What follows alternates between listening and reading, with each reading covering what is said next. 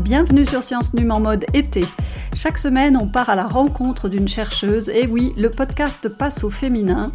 Télécom Sud Paris s'est demandé comment attirer davantage les femmes dans les formations d'ingénieurs et les métiers du numérique. Une idée qui est née à partir de l'exposition de portraits artistiques de chercheuses. Elles se sont prêtées au jeu du podcast pour partager leur passion pour les sciences, leur parcours et leur vie de scientifique. Notre invitée aujourd'hui est Nesrine Kahanish, interviewée par Adeline Kubert des Passionnariats. Pour commencer, on va euh, briser la glace en parlant du métier que vous vouliez exercer quand vous étiez enfant. Pour être honnête, j'avais pas un métier en, en tête quand j'étais petite. Euh, je sais que je voulais faire un métier intellectuel, ça c'est sûr. Euh, J'aime bien le raisonnement, euh, l'interconnexion entre les phénomènes, hum, voilà, physique, mathématiques, tout ce qui m'entoure. Donc euh, ça peut me convenir être ingénieur comme avocat. Donc chercher un petit peu des preuves, des situations, ça me va très bien. Donc un métier intellectuel encore une fois. Et qu'est-ce qui vous a amené à choisir un parcours scolaire euh, qui est euh, le vôtre et ensuite qui vous a mené vers euh, le parcours professionnel et jusqu'au métier d'aujourd'hui ah, c'est une très belle question parce que, encore une fois, je sais que j'étais scolaire, hein, donc très très scolaire, encore une fois. J'aime le raisonnement, donc ce que j'ai choisi, c'est de faire des parcours axés sur les mathématiques. Donc j'ai fait un, un bac scientifique, après des classes préparatoires, après des, des études dans télécom, parce que ce qui m'a passionné à, à, à, cette époque, si je dis ça comme ça. Euh, et quand je regardais, au, fil des années euh, d'études, je regardais euh, euh cette interaction avec euh, les, systèmes, les réseaux et la sécurité de, de, tout ce phénomène. Donc je, je, me suis dirigée petit à petit au, fil voilà, du, du, du parcours. Est-ce qu'il y a des femmes du monde scientifique qui ont été euh, inspirantes pour vous et qui ont pu euh, appuyer euh, ces aspirations que vous aviez? D'accord, peut-être assez récente, euh, je dirais. Donc, euh, on peut pas nier ou dire euh, voilà qu'on connaît pas les, les, femmes scientifiques très très connues. Hein. Ça, c'est sûr, c'est quelque chose qui est très appréciable et inspirant.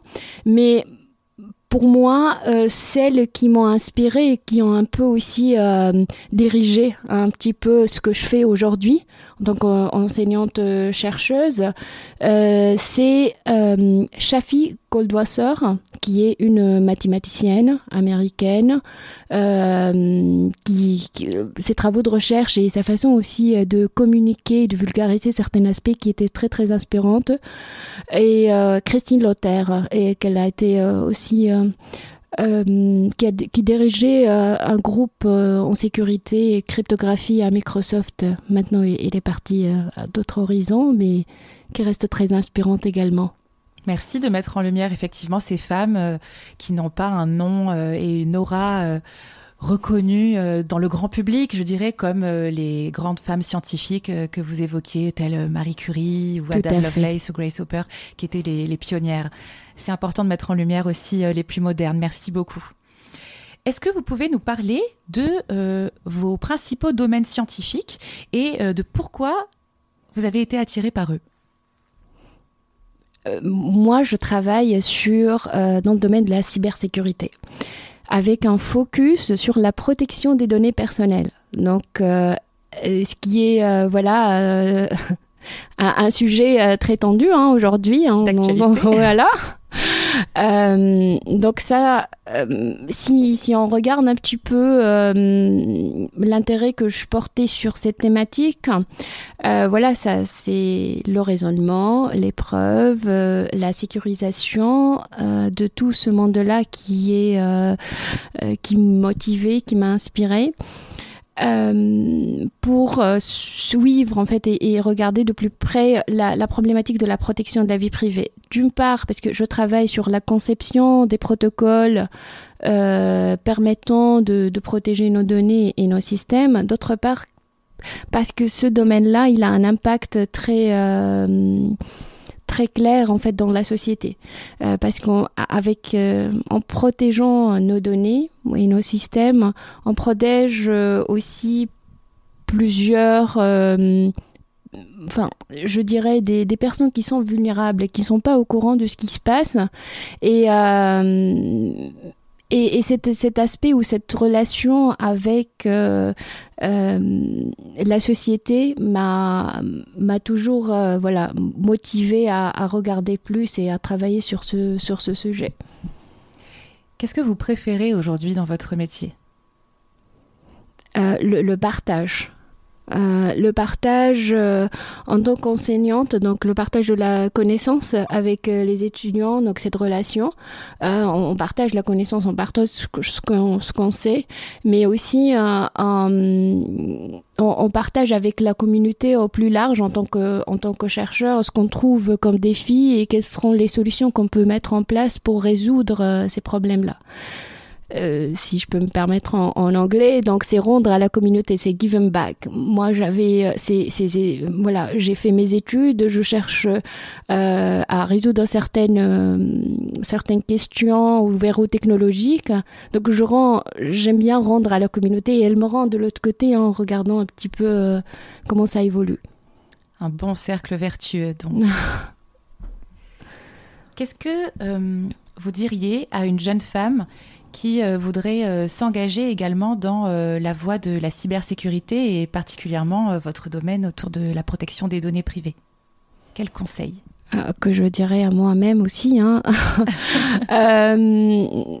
foncez, n'hésitez pas. Si vous aimez ce, domaine-là, il faut être passionné hein, par ce domaine. Je j'entends très bien.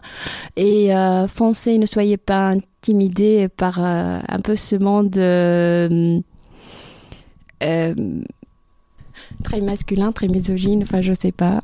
je, vous pouvez le dire, vous avez le je, je, non, suivez, suivez votre, votre patient et, et, et, foncez. Je, je, je, ne peux que encourager les, les, femmes à, à, suivre cette voie parce qu'elle est, elle est très passionnante.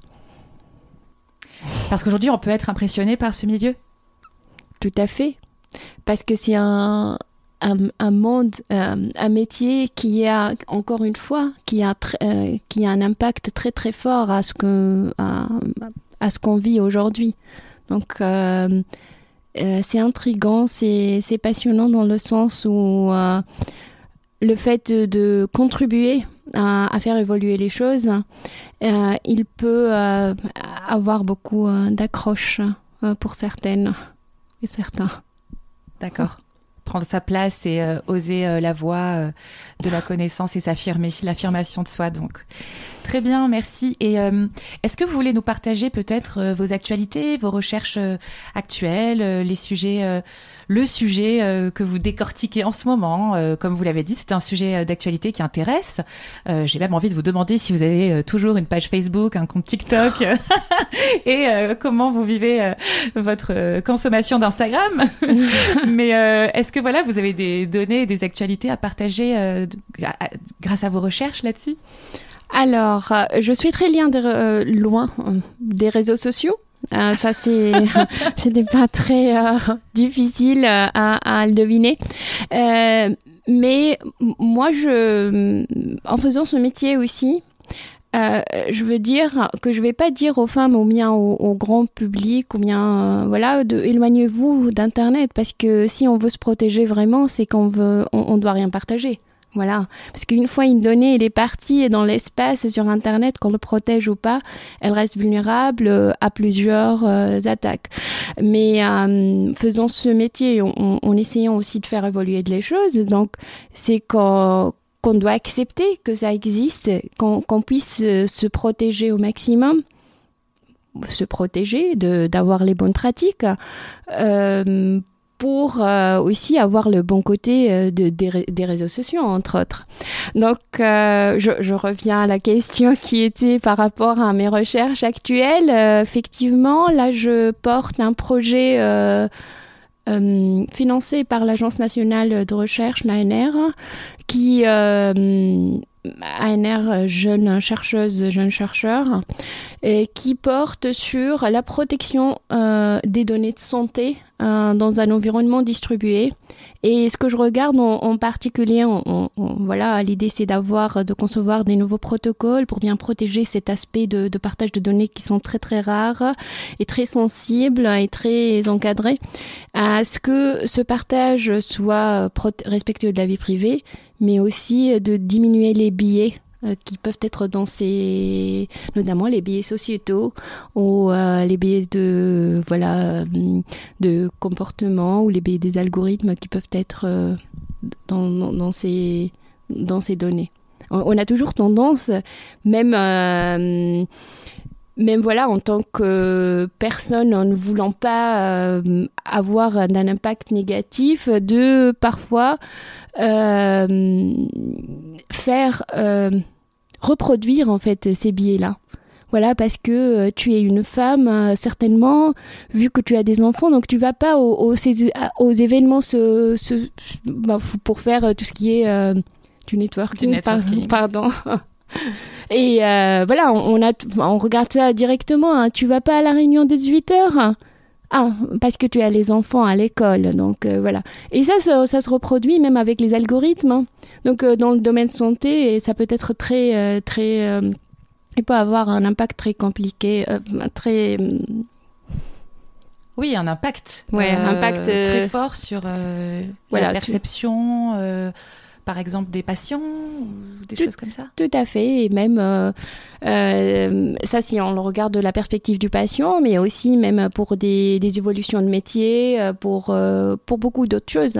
Donc ce que je cherche à, voilà, à résoudre, c'est vraiment ce triangle entre euh, performance de ces systèmes pour avoir un voilà on cherche la compétitivité hein, aussi euh, protéger nos données qui sont euh, très très très précieuses et aussi équilibrer cette la, partie éthique et réduire le biais de ces algorithmes.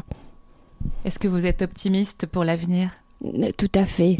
Mais sinon, euh, voilà, hein, euh, c'est vraiment, euh, je pense, c'est la devise de, des chercheurs d'être optimistes, enseignants-chercheurs, parce qu'aussi on passe cette connaissance aux étudiants également. Merci beaucoup pour ces partages. Est-ce que si vous aviez un blason, euh, qui vous représente, vous et votre personnalité, vous seriez d'accord pour euh, me le décrire et me dire euh, quelle en serait la devise? La devise du blason, du coup? Oui, le blason, à quoi il ressemblerait Qu'est-ce qu'il y aurait dessus? Je reprendrai un blason, je pense que, que je l'avais en fait à la maison, même quelque chose qui ressemble, c'est le chevron d'or. J'avais une bague qui, a cette forme-là et euh, j'ai toujours euh, aimé euh, la représentation derrière le chevron d'or qui, porte sur la protection de certaines valeurs, notamment la solidarité et autres. Mais moi, je le regarderais comme une protection de nos données. Donc, que j'aime très bien en termes de devises, euh, ben, protéger euh, les données, c'est aussi euh, protéger notre avenir et, la société en général. Merci beaucoup Nesrine pour cet entretien passionnant et, toutes ces informations qui voilà, donnent envie encore et toujours de se renseigner sur la question de la sécurité des données. Merci à vous. Merci de m'avoir invité. Hein. C'est c'est agréable d'échanger avec vous. Merci beaucoup, à très bientôt. À très bientôt. Merci pour votre écoute. J'espère que la découverte de ce portrait sonore vous a plu. Il est issu de l'exposition La preuve par l'exemple de l'artiste Laura Bonnefou, produite par l'agence artistique Artwork in Promesse. C'était Science Num en mode été, des témoignages de chercheuses pour promouvoir la place des femmes vers les sciences et les métiers du numérique. Rendez-vous la semaine prochaine avec notre nouvelle invitée, Sonia Garcia Salicetti. À bientôt!